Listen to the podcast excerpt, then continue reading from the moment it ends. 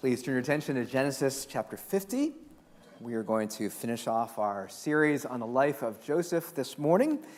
And then next Sunday, I'm going to begin a new series on the Lord's Prayer, which will take us right through the fall season. Uh, but this morning, Genesis 50, as we wrap up our series on the life of Joseph. Genesis 50, verse 1. Joseph threw himself on his father and wept over him and kissed him. Then Joseph directed the physicians in his service to embalm his father Israel. So the physicians embalmed him, taking a full 40 days, for that was the time required for embalming. The Egyptians mourned him for 70 days. When the days of mourning had passed, Joseph said to Pharaoh's court, If I have found favor in your eyes, speak to Pharaoh for me. Tell him, My father made me swear an oath and said, I'm about to die. Bury me in the tomb I dug for myself in the land of Canaan. Now let me go up and bury my father, then I will return. Pharaoh said, Go up and bury your father, as he made you swear to do. So Joseph went up to bury his father. All Pharaoh's officials accompanied him, the dignitaries of his court, and all the dignitaries of Egypt, besides all the members of Joseph's household and his brothers and those belonging to his father's household. Only their children and their flocks and herds were left in Goshen. Chariots and horsemen also went up with him. It was a very large company. When they reached the threshing floor of Atad near the Jordan, they lamented loudly and bitterly. And there Joseph observed a seven day period of mourning for his father. When the Canaanites who lived there saw the mourning at the threshing floor of Atad, they said, The Egyptians are holding a solemn ceremony of mourning. That is why that place near the Jordan is called Abel Mitzrayim. So Jacob's sons did as he had commanded them. They carried him to the land of Canaan and buried him in the cave in the field of Machpelah near Mamre which Abraham had bought along with a field as a burial place from Ephron the Hittite. After burying his father, Joseph returned to Egypt, together with his brothers and all the others who had gone with him to bury his father. When Joseph's brothers saw that their father was dead, they said, What if Joseph holds a grudge against us and pays us back for all the wrongs we did to him? So they sent word to Joseph, saying, Your father left these instructions before he died. This is what you are to say to Joseph. I ask you to forgive your brothers the sins and the wrongs they committed in treating you so badly. Now, please forgive the sins of the servants of the God of your father. When their message came to him, Joseph wept. His brothers then came and threw themselves down before him. We are your slaves, they said. But Joseph said to them, Don't be afraid. Am I in the place of God? You intended to harm me, but God intended it for good, to accomplish what is now being done, the saving of many lives. So then, don't be afraid. I will provide for you and your children. And he reassured them and spoke kindly to them. Joseph stayed in Egypt along with his father's family. He lived 110 years and saw the third generation of Ephraim's children. Also, the children of Machir, son of Manasseh, were placed at birth on Joseph's knees. Then Joseph said to his brothers, I am about to die. But God will surely come to your aid and take you up out of this land to the land he promised on oath to Abraham, Isaac, and Jacob. And Joseph made the Israelites swear an oath and said, God will surely come to your aid, and then you must carry my bones up from this place. So Joseph died at the age of 110, and after they embalmed him, he was placed in a coffin in Egypt. This is God's word. Please pray with me. Heavenly Father, we thank you for your word. And we come with anticipation to it because we know that you speak through it by your Spirit. Lord, we have open ears and open hearts and ask that you'd speak a word in season to each one of us this morning. For this we pray in Jesus' name. Amen. Once upon a time, there was a child named Lucy who's playing hide and seek with some other children in an old house. It was her turn to be it, and finding herself in a room where, there was no furniture except for a big, old fashioned wardrobe, and hearing the sound of others clattering down the corridor in search of her, she stepped into the wardrobe to hide. There were clothes hanging in it and mothballs on the floor, and as she moved farther in toward the back of it, she could feel the clothes brushing against her face and arms and could feel the sound of mothballs under her feet. It was almost quite dark in there. She kept her arms stretched out in front of her so as not to bump her face into the back of the wardrobe. She took a step farther in. then two or three steps. Always expecting to feel the woodwork against the tip of her fingers, but she could not feel it. This must be a simply enormous wardrobe, thought Lucy, going still farther in and pushing the soft folds of the coats aside to make room for her. Then she noticed that there was something crunching under her feet. I wonder, is that more mothballs? She thought, stooping down to feel it with her hands. But instead of feeling the hard, smooth wood of the floor of the wardrobe, she felt something soft and powdery and extremely cold. This is very queer, she said, and went on a step or two farther. Next moment, she found she was rubbing uh, uh, against her face and hands was no longer soft fur, but something hard and rough and even prickly. Why, it's just like the branches of trees, exclaimed Lucy. And then she saw that there was a light in front of her, not a few inches away where the back of the wardrobe ought to have been, but a long way off. Something cold and soft was falling on her. A moment later, she found she was standing in the middle of a wood at nighttime with snow under her feet and snowflakes falling through the air. Many of you will recognize this as the beginning of C.S. Lewis's The Lion, the Witch, and the Wardrobe. And it is an example of how stories, and in particular fairy, fairy tales, capture our imagination and our hearts. Frederick Buechner, the American author and Presbyterian minister, says this. He says, As far as I know, there has never been an age that has not produced fairy tales. It doesn't seem to matter what is going on at the time. It can be a time of war or peace, of feast or famine. No matter what's up politically, economically, religiously, artistically, people always seem to go on telling these stories. And he articulates some of the reasons why these stories connect so deeply to us and we tell them to our, our, our, children. One is that the fairy tale world, while magical, is usually close at hand, and the characters are just like us. So, for example, the house where children are playing hide and seek is an ordinary house. When Alice finds the looking glass over the mantel, she is curled up in front of a fire in Victorian England. Dorothy is living in Kansas when the cyclone comes twisting across the prairie. Another reason why we connect so deeply to these stories is because they're often a, world of darkness and danger and ambiguity. There are wicked witches in disguise. There are fierce dragons that guard the treasure. There are dangerous quests where one wrong turn the forest and you're lost forever. There are great perils and dark spells. But this is precisely what makes the end of the fairy tales all the more sweet. These lines, and they all lived happily ever after. Narnia is freed from the icy grip of the wicked queen. The beast is transformed into a prince through the love of Belle. Cinderella is rescued from loneliness and despair and ends her life in the palace. And so Frederick Buechner concludes if the world of the fairy tale and our glimpses of it here and there are only a dream, they are one of the most haunting and powerful dreams the world has ever dreamed. And he suggests that actually fairy tales are the deepest intuition of truth that we have. He writes that in a chapter that he entitles The Gospel as Fairy Tale. I would suggest to you as we end the life of Joseph this morning that the life of Joseph is a fairy tale in the real world. Joseph is a person just like us who faces difficulty and darkness and despair. Just to recap, at age 17, he's sold off into slavery by his own brothers. How's that for a dysfunctional family? As a teen, he's carried off to a foreign country to live on his own. I mean, we have a hard time dropping off our, our children for the first time at college to live on their own. And here's Joseph carried off to Egypt, never to come home again. He won't see his family for 20 years. Here's Joseph, the teenager, uh, forging a life of his own in Egypt, and despite uh, uh, he's unjustly thrown into prison, he's all but forgotten there. But despite all the twists and turns, despite all the difficulty and despair and darkness, you know what? At the end of the story, he lives happily ever after. There is an indestructible hope that leads him through life to an incredibly hopeful end.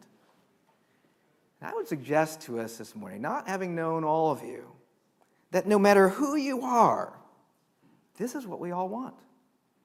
We want an indestructible hope awaiting us at the end of life, don't we? We don't want our lives to be a tragedy that ends in tears and despair and a sigh. We don't even want our lives ultimately to be a comedy, you know, with lots of laughs along the way, but it doesn't really mean anything in the end.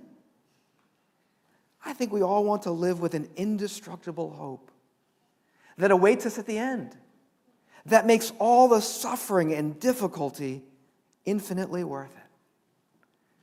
Genesis 50, I think, offers us this. Genesis 50 teaches us that God provides his people with an indestructible hope that leads us through life. I think it does it in two ways. I think Genesis 50 offers up two sources of hope God's providence in life and God's promises in death. God's providence in life and his promises in death, and that yields an indestructible hope that can lead us through life. So let's first look at God's providence in life. Genesis 50, as you heard me read through it, captures Jacob's burial and Joseph's death, which we'll talk about in a moment. First thing I want to talk about is what happens after Jacob's death and burial, because I think it communicates very clearly God's providence in life. When Jacob dies, uh, Joseph's brothers are fearful that in this moment, Joseph is finally going to take his revenge on them. And they say, What if Joseph holds a grudge and pays us back for all the wrongs we've done to him? And so they send word to him.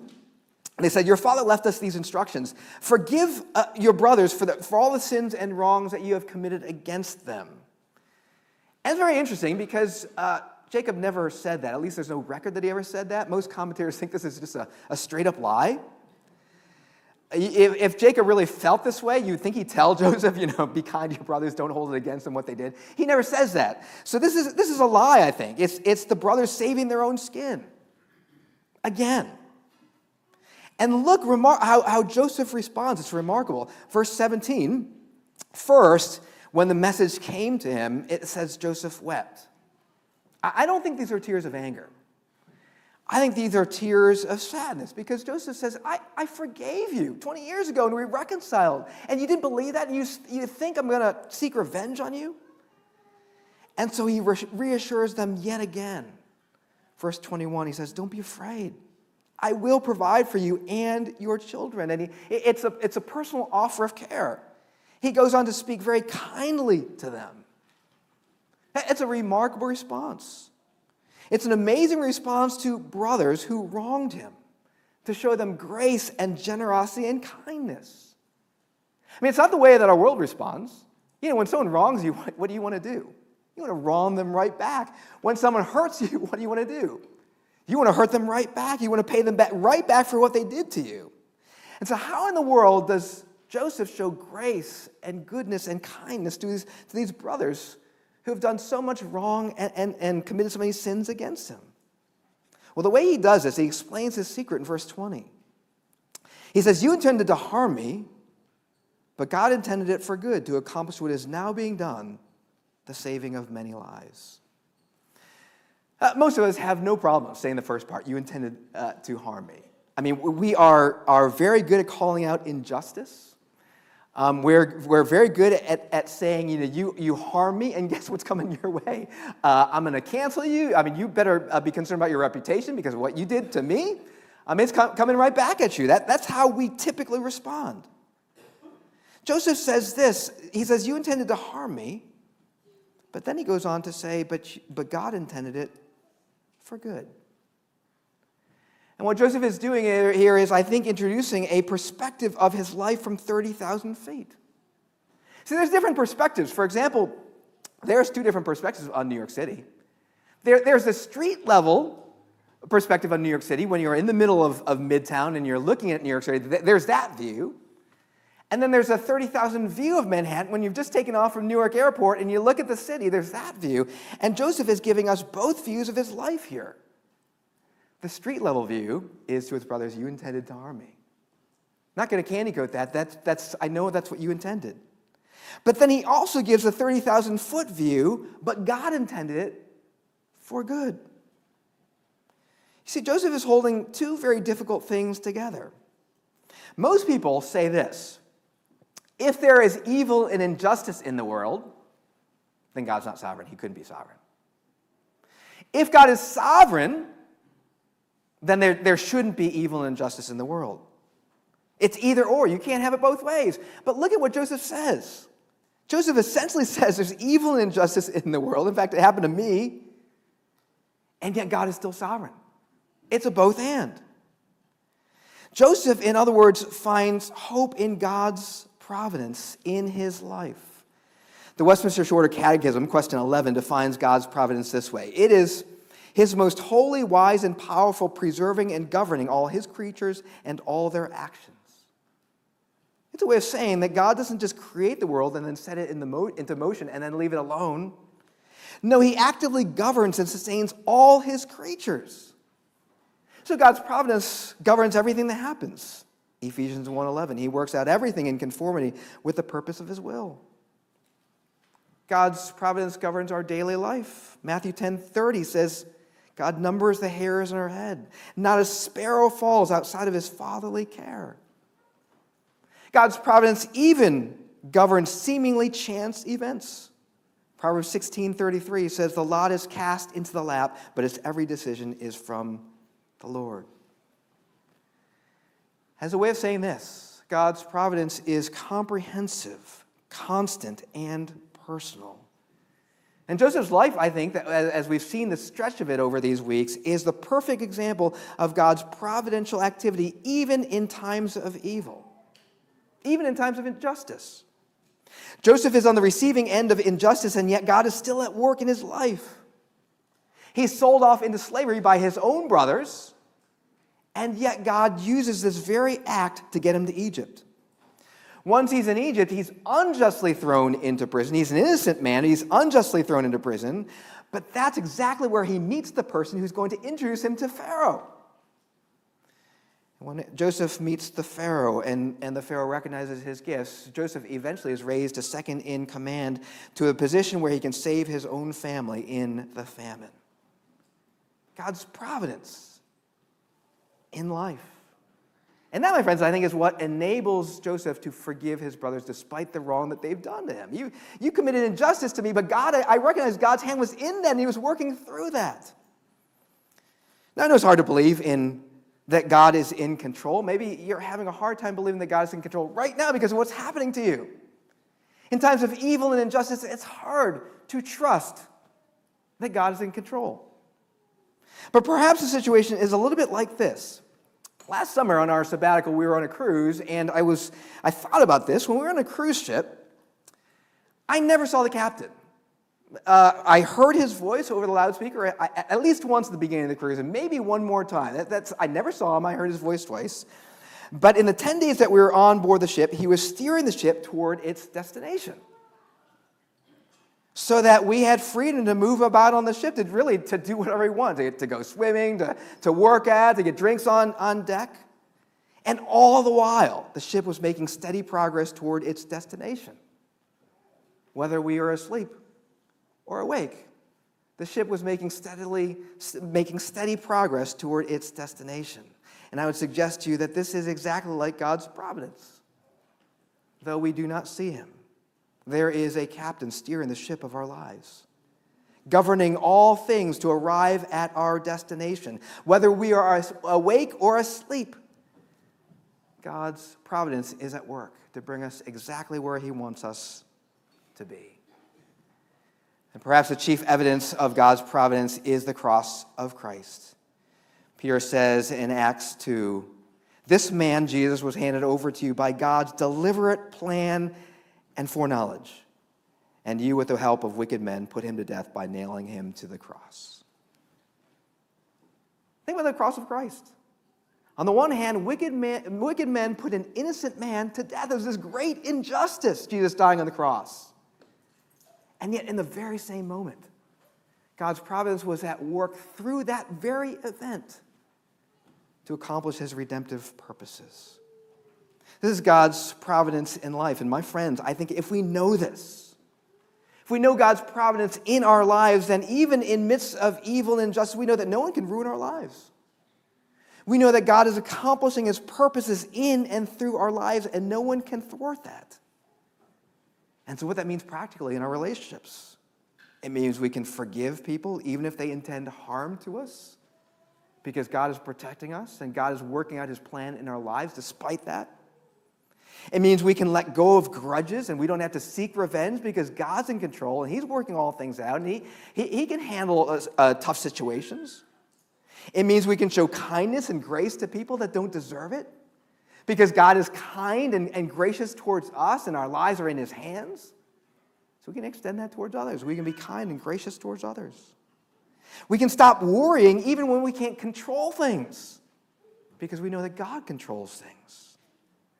And last, we can live with an indestructible hope because we know there is a captain steering the ship and he will bring us to his appointed end. God's providence in life gives us an indestructible hope. So, the last question I, I, have is then, how do we experience God's providence? And if you want to experience God's providence, I would suggest to you that there are at least two things you must do. Number one, we have to stop playing God. Look at the first thing that Joseph says in verse 19. He says to his brothers, Am I in the place of God? Joseph recognizes if I hold a, a grudge against you, I'm putting myself in the place of God. If I seek revenge against you, I'm putting myself in the place of God. If I stand in judgment over you, I'm sitting in the place of God. As far as, as long as I'm sitting in the place of God, I can never uh, experience God's providence. As long as I'm playing God in my life and in other people's lives, I'll never experience the providence of God. So the first thing that we have to do is stop playing God. The second thing we have to do is trust in God's providence. Look at the second thing Joseph says. He says, First, am I in the place of God? And then he says, But God. But God meant it for good. But God is in control and He's always been in control. But God has been at work at every point in my life, even when I can't see it, even when I didn't feel it, even when I was, when I was languishing in prison and it was all but forgotten. God was at work, but God is at work. But God is at work in evil and injustice. My friends, that's what it means to trust in God's providence. To see that asterisk at the end of every sentence you write, but God that we were objects of wrath, but God, who is rich in mercy, made us alive in Christ. That's what it means to trust in God's providence. And if we understand what Christ did us, did, did for us on the cross, through which God's providence was mightily at work, we can trust also that God is in charge, that He's providentially in control.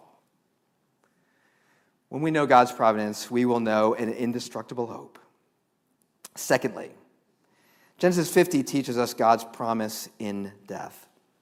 At the end of Genesis 49, if you uh, look back there in your Bible, you know that Jacob gives instructions to bury him in Canaan in the uh, cave at Machpelah. And then Genesis 50, which we read this morning together, it's a description of the burial service, and it's a very lengthy description. It's 12 verses long, which is very interesting because if you've read Genesis, you know that Abraham only gets two verses for his death. Isaac only gets two verses for his death, and Jacob gets 12.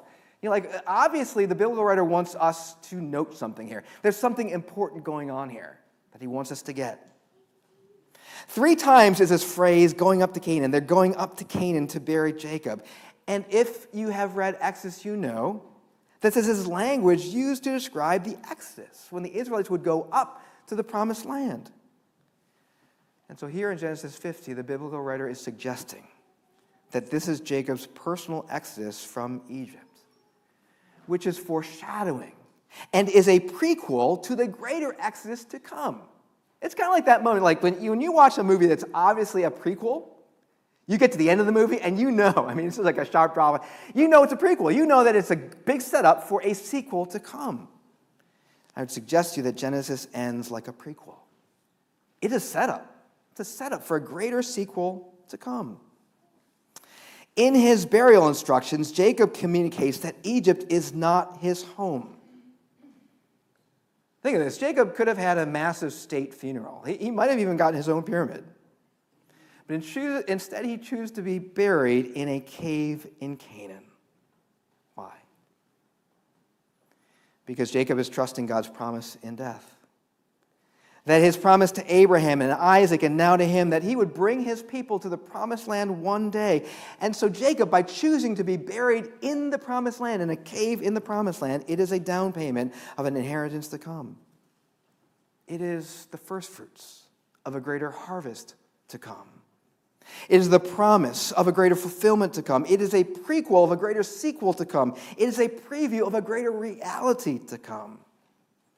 Jacob is brought up to the promised land as a foreshadowing of a greater exodus. And he's brought up as an exalted king. Notice this. He's embalmed by the best Egyptian physicians. He's mourned for 70 days, which was a period of mourning for a pharaoh. There is a great procession of all the important dignitaries of Egypt that accompanies him up to Canaan. And of course, it foreshadows this greater exodus. When the Israelites would leave Egypt in this great procession, full of the gold and silver of Egypt. At his death, Jacob, or Joseph also bears witness to the same coming reality. Now, at the end of Genesis 50, Joseph says to his brothers, verse 24, I am about to die. But God will surely come to your aid and take you out of this land to the land he promised on oath to Abraham, Isaac, and Jacob. At his death, Joseph is trusting God's promise to Abraham that God will visit his people and come to their aid and bring them to the promised land. And Joseph is so sure of this promise. He says, And when you leave, bring my bones with you. Joseph also knows that his true home is not in Egypt. He spent all his adult life in Egypt. He's risen to great prominence in Egypt. He's, he's accomplished many great things in Egypt. On the outside, he looks Egyptian, so his brothers didn't even recognize him when they first saw him. And at his death, he's embalmed like, embalmed like an Egyptian, but he's not an Egyptian at heart. Joseph remembers that his true identity is as an Israelite and his true home is in the promised land. And that, my friends, is why Joseph wants to be buried in Canaan, his home, the promised land. It's like when Tina's dad died a few years ago. He wanted to be buried in the New York area, even though he was living in Florida and had lived in Florida for 30 years. But he apparently didn't feel like Florida was his home. He always felt like New York was his home because this is where he was raised and this is where his family is. And so he wanted to be buried in New York. And Joseph wants to be buried in Canaan because he knows that is his true home. Joseph is trusting in God's promises in death, and that is why Hebrews 11:22 identifies this moment as a peak of faith. Hebrews 11:22 by faith Joseph when his end was near spoke about the exodus of the Israelites from Egypt and gave instructions concerning the burial of his bones. Genesis ends as a prequel, as a preview, as a promise of a greater reality to come. Joseph's closing words are these God will surely come to your aid. And those words were fulfilled in the Exodus when God did indeed come to his people and come to their aid and led them out of Egypt to the promised land. And it pointed towards yet a greater fulfillment, a greater exodus. When God would again come to the aid of his people in the form of Jesus Christ to rescue his people from slavery to sin. And pointed to an even greater fulfillment. Revelation ends on these words Come, Lord Jesus. There is a sense in which the whole Bible is a prequel of a greater reality to come. Come, Lord Jesus. God will again come to the aid of his people when Jesus Christ returns and leads his people out to a greater promised land, the new heavens and the new earth. This is God's promise to his people in death. He will not leave us in the grave, he will come to the aid of his people. In 2022, the Washington Post published an article interestingly entitled Cremation is Becoming the American Way of Death. It reported that 56% of Americans were cremated in 2020, which is uh, more than double the figure just two decades earlier. And it projects that by 2040, four out of five Americans who die will be cremated. We don't consider these topics very much. It's, it's, interesting. The article identified environmental and economic reasons for this. You might guess that. But it also commented that it is an expression of an increasingly secular, transient, and death phobic nation. It quoted one funeral director observing, This is the first generation that deals with death without dealing with the dead. Stephen Prothero, I was listening to a, a, podcast of his. He's a professor at Boston University and wrote a book on the history of cremation. It just says this is a stunning rise in cremation. This is, the, the numbers are, are just skyrocketing and it's stunning. Especially when you consider death rituals don't tend to change. I mean, at death, we, tip, we, we usually go back to, to our traditions and what's most comfortable. Our death rituals, he says, communicate a story that we're telling about death. So, traditionally, burial and care for the body has always communicated that a person's body is an important part of who they are and points to the hope of a resurrection.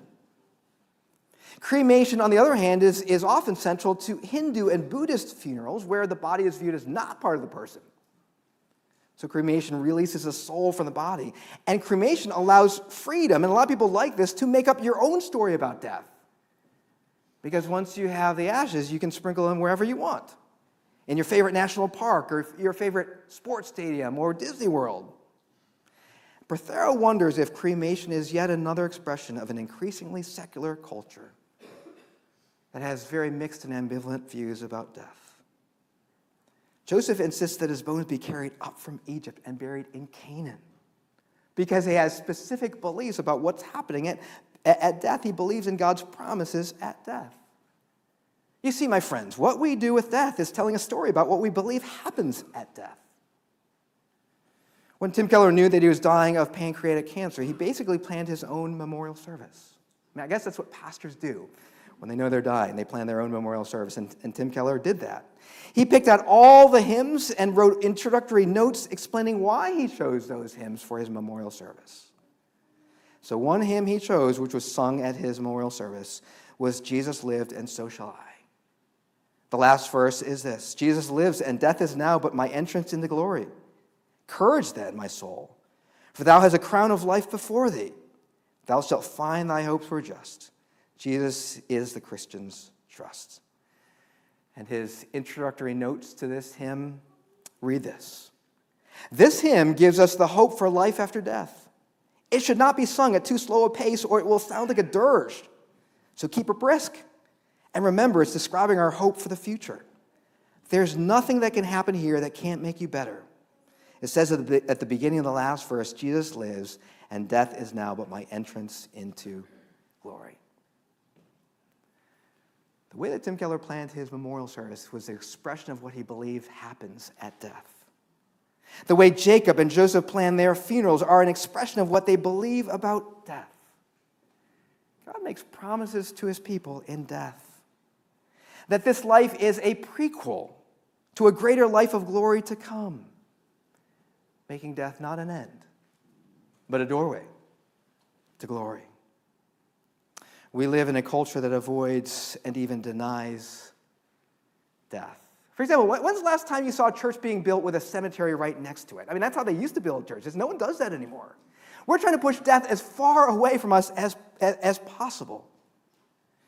The life of Joseph shows us a providence in life and God's promise in death. And if we know those things, we can have an indestructible hope. Our response song that we're going to sing after we go to the Lord's table says this No guilt in life, no fear in death. This is the power of Christ in me. From life's first cry to final breath, Jesus commands my destiny. No power of hell, no scheme of man can ever pluck me from his hand till he returns or calls me home. Here in the power of Christ, I'll stand. My friends, we have a Savior who has come to our aid, who is with us by his Holy Spirit, who will come again one day to our aid. And if we put our trust in Christ, we will have an indestructible hope in life and in death. Please pray with me. Heavenly Father, we thank you for the life of Joseph. We thank you for his dramatic life, his ups and downs, because it's so like us.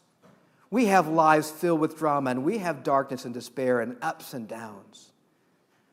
But we so want an indestructible hope. We so want a hopeful, bright end awaiting us. And thank you that Genesis 50 points us to that. Thank you that your providence guides us through life and you give us promises in death that there is a life of glory to come. Help us to live in light of those things. For this we pray in Jesus' name. Amen.